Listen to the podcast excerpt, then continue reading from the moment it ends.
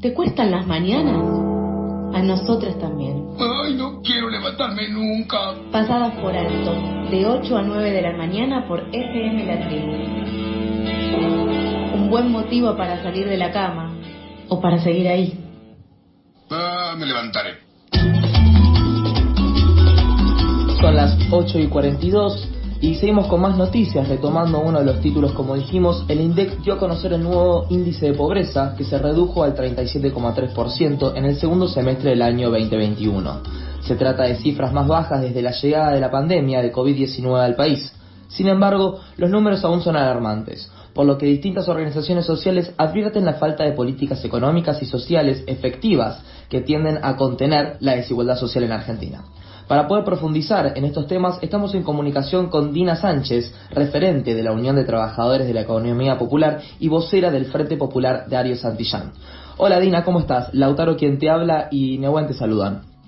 ¿Qué tal Lautaro? Buen día. Todo bien, muchas gracias. Eh, queríamos saber qué análisis hacen desde los espacios que vos estás integrando sobre estos datos que está presentando el INDEC.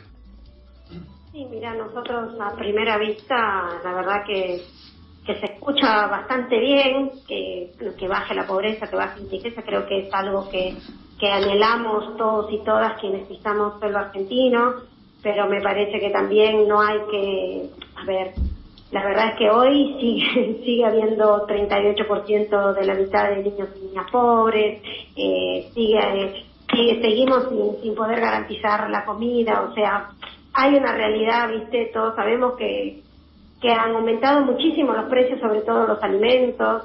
Creo que no hay en ese tema no hay ningún tipo de control y no vemos justamente políticas económicas y sociales efectivas que den respuesta a la canasta básica que está hoy en 83 mil pesos.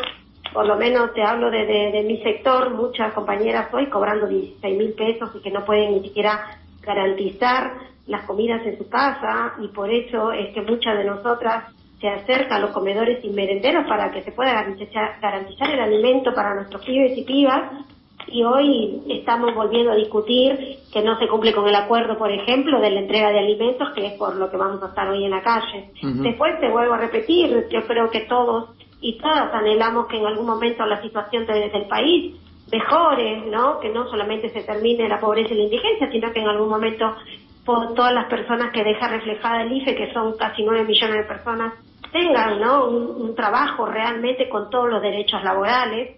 Eh, entonces me, me parece que nada, que cuando se enfoca mucho uno en hablar desde un lugar que de verdad parece, no sé, no sé, hablamos de la creación de dos millones de puestos de trabajo de acá a 10 años, pero hay demandas que necesitan una respuesta ahora, no en 10 años. Aparte, en 10 años se van a crear dos millones de puestos de trabajo y el IFE dejó reflejado que hay 9 millones por fuera, 9 millones de personas por fuera de lo que es un, un, tren, eh, perdón, eh, por fuera del trabajo formal, ponerle entre comillas, porque después también te puedo, no puedo decir nosotros como sector de la economía popular organizada dentro de la UTEP, tenemos mucho trabajo, lo que no tenemos son derechos, pero tampoco un, un salario digno, porque, te vuelvo a repetir, hay muchas compañeras que tienen que hacer malabares hoy con 16.500 pesos y por eso te digo que mm, creo que todos festejamos que vaya reduciendo la pobreza, la indigencia, pero que eso no se no se ve,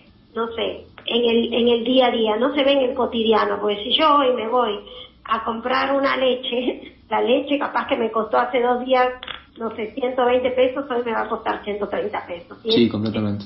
Y eso no es un discurso, es una realidad, entonces me parece que hay que ir avanzando en políticas que resuelvan en lo inmediato, en lo inmediato porque vos, no sé, yo no le puedo decir, por ejemplo, a las compañeras, miren, no hay comida, hoy no se abre el comedor, por ejemplo, merendero, entonces hoy los pibes no comen, porque no hay. Esperemos que ya está bajando la pobreza y la indigencia y esto se va a solucionar. Sí, no, tal cual. Buen día, Dina, te habla Nebuen. Eh, como vos decís, no hay que quedarse en los enunciados, sino que hay que resolver esta realidad que nos duele. Yo te quería preguntar, eh, nada, el tema también de estas últimas semanas, ¿cómo afecta el reciente acuerdo firmado con el FMI en la vida cotidiana de las personas? Mira, nosotros a veces creemos que es algo alejado, pero la realidad es que no. Creemos que cualquier acuerdo que se lleve adelante, o ya se llevó, ¿no? Con el Fondo Monetario Internacional, nosotros y nosotras sabemos lo que significa eso. Sabemos que es ajuste, sabemos que es precariedad, lo que sí queremos y hemos, inclusive nosotros estuvimos la otra vez en el obelisco con una consigna clara que era que hay una deuda interna, que hay una deuda con el pueblo. Vuelvo a lo que dejó reflejado el IFE, que eso no es una casualidad, inclusive esos nueve millones de personas ni siquiera el gobierno nacional lo tenía en su cabeza, porque el IFE se había pensado para dos millones y dos, tres millones y resultó otra la realidad. Entonces me parece que hay que priorizar esa deuda externa. Hoy no hay muchas certezas para los sectores que venimos arrastrando pandemias desde hace muchos años atrás y nos parece que eso también es importante. A veces algunos medios salen con las placas diciendo, bueno, eh, no va a haber ajuste. Y la verdad es que el ajuste lo sentimos todos los días, cotidianamente. No sé, te pongo un ejemplo bastante claro. Este, hoy, por ejemplo, comprar un maple de huevos, de verdad, que antes viste que uno decía, bueno, me como un arroz con huevo. Bueno, hoy comer un arroz con huevo no es tan fácil como, como era decirlo, ¿no? Hoy mm. los precios se dispararon, y me parece que ahí es cuando nosotros somos claros en decir hay una deuda interna, por decir hoy después de dos años de pandemia, donde muchas mujeres de nuestro sector y también no organizadas sostuvieron el alimento en, los barrios, eh, hoy ese trabajo, por ejemplo, no es, no es reconocido en su totalidad, ¿no? Entonces, hay una deuda y nosotros sabemos qué significa el Fondo Monetario Internacional. Hoy el FMI es quien va a decidir quién come y quién no come. Es así. Entonces, me parece que hay una plata que se va a destinar para pagar al Fondo Monetario Internacional, pero tendría también que, en primer lugar, juntar la plata para dar respuestas a esas demandas, porque no puede ser que hoy nosotras dejemos nuestros puestos de trabajo para irnos a decir, che, acá faltan los alimentos, hay muchas provincias donde no llegan los alimentos en tiempo y forma, y eso significa que los comedores y los merenderos se abran dos veces por semana con donaciones o con colaboraciones de los mismos compañeros y compañeras, y eso no puede estar pasando, porque alimentarse también es un derecho, y con 16 mil pesos muchas de mis compañeras que tienen dos o tres pibes a cargo no pueden garantizar el alimento en su casa todos los días. No, completamente, y más justo con lo que estaba diciendo, en dos meses el maple de huevo, huevo, que es una cosa que se come, subió al doble, y así lo está pasando con con todo, ¿no? Eh, y yo quería saber cuáles son las propuestas que se están realizando desde el campo popular al gobierno en material de esto, de trabajo, de empleo y de seguridad social.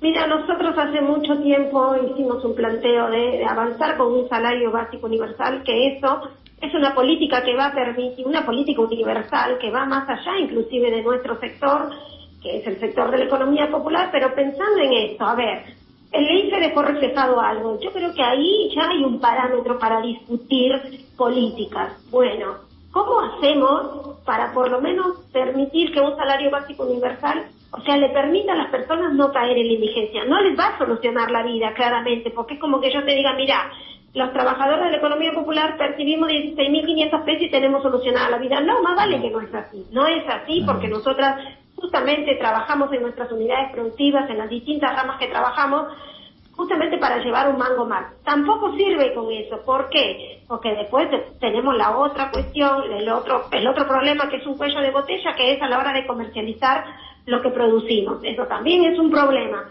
Pero basándonos en los, en los casi 9 millones de personas, y bueno, eso te da un margen para discutir. Tenemos que empezar a, después también propusimos el plan de desarrollo humano integral, porque creo que en el plan de desarrollo humano integral también está la agenda bien marcada de tierra, techo y trabajo, mínimamente para que cualquier persona tenga una vida digna, desde, no sé, desde un techo para vivir. Hoy, por decir, cuando hablamos de deuda interna, hace poco, cuando hubo esa lluvia torrencial, en nuestros barrios populares las compañeras se volvieron a inundar, volvieron a perder todo, por suerte, no, no murió ninguna compañera electrocutada subiendo al techo para limpiar eh, el, agua que se junta. Pero a eso es una deuda interna. No reconocer el trabajo de todas las mujeres que estuvieron haciendo fuertemente en esta pandemia, donde muchas inclusive dejaron la vida, porque hay un montón de mujeres que perdieron la vida. Eso también es una deuda interna.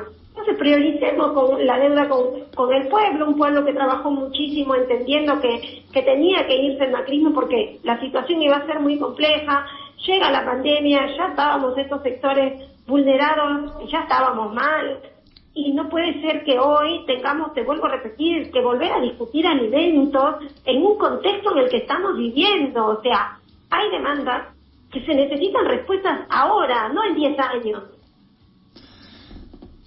Eh, sabemos que desde UTEP están convocando a una movilización. Quería que me cuentes un poquito a qué hora va a ser, dónde y qué, cuáles son las cosas que van a pedir hoy particularmente.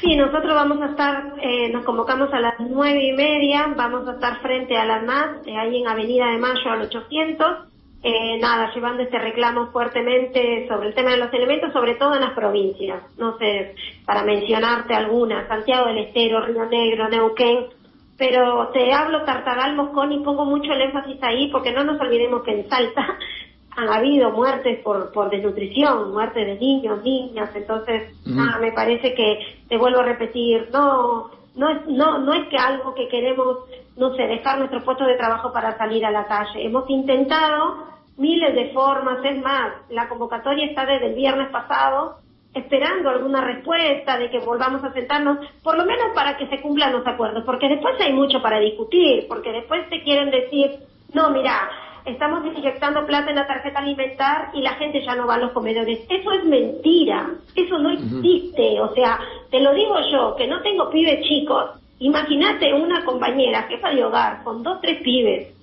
¿Entendés? O sea, no va más al comedor, eso es mentira. A mí me encantaría que esos funcionarios que piensan de esa manera o tienen esa cabeza, mira, está en Constitución, muy cerca al Ministerio de Desarrollo, tenemos comedores. ¿Por qué no vienen y ven los tuppers que siguen entregando hasta el día de hoy la, toda la gente que viene todos los días a dejar el tupper porque no hemos vuelto al 100% de la presencialidad para seguir cuidándonos.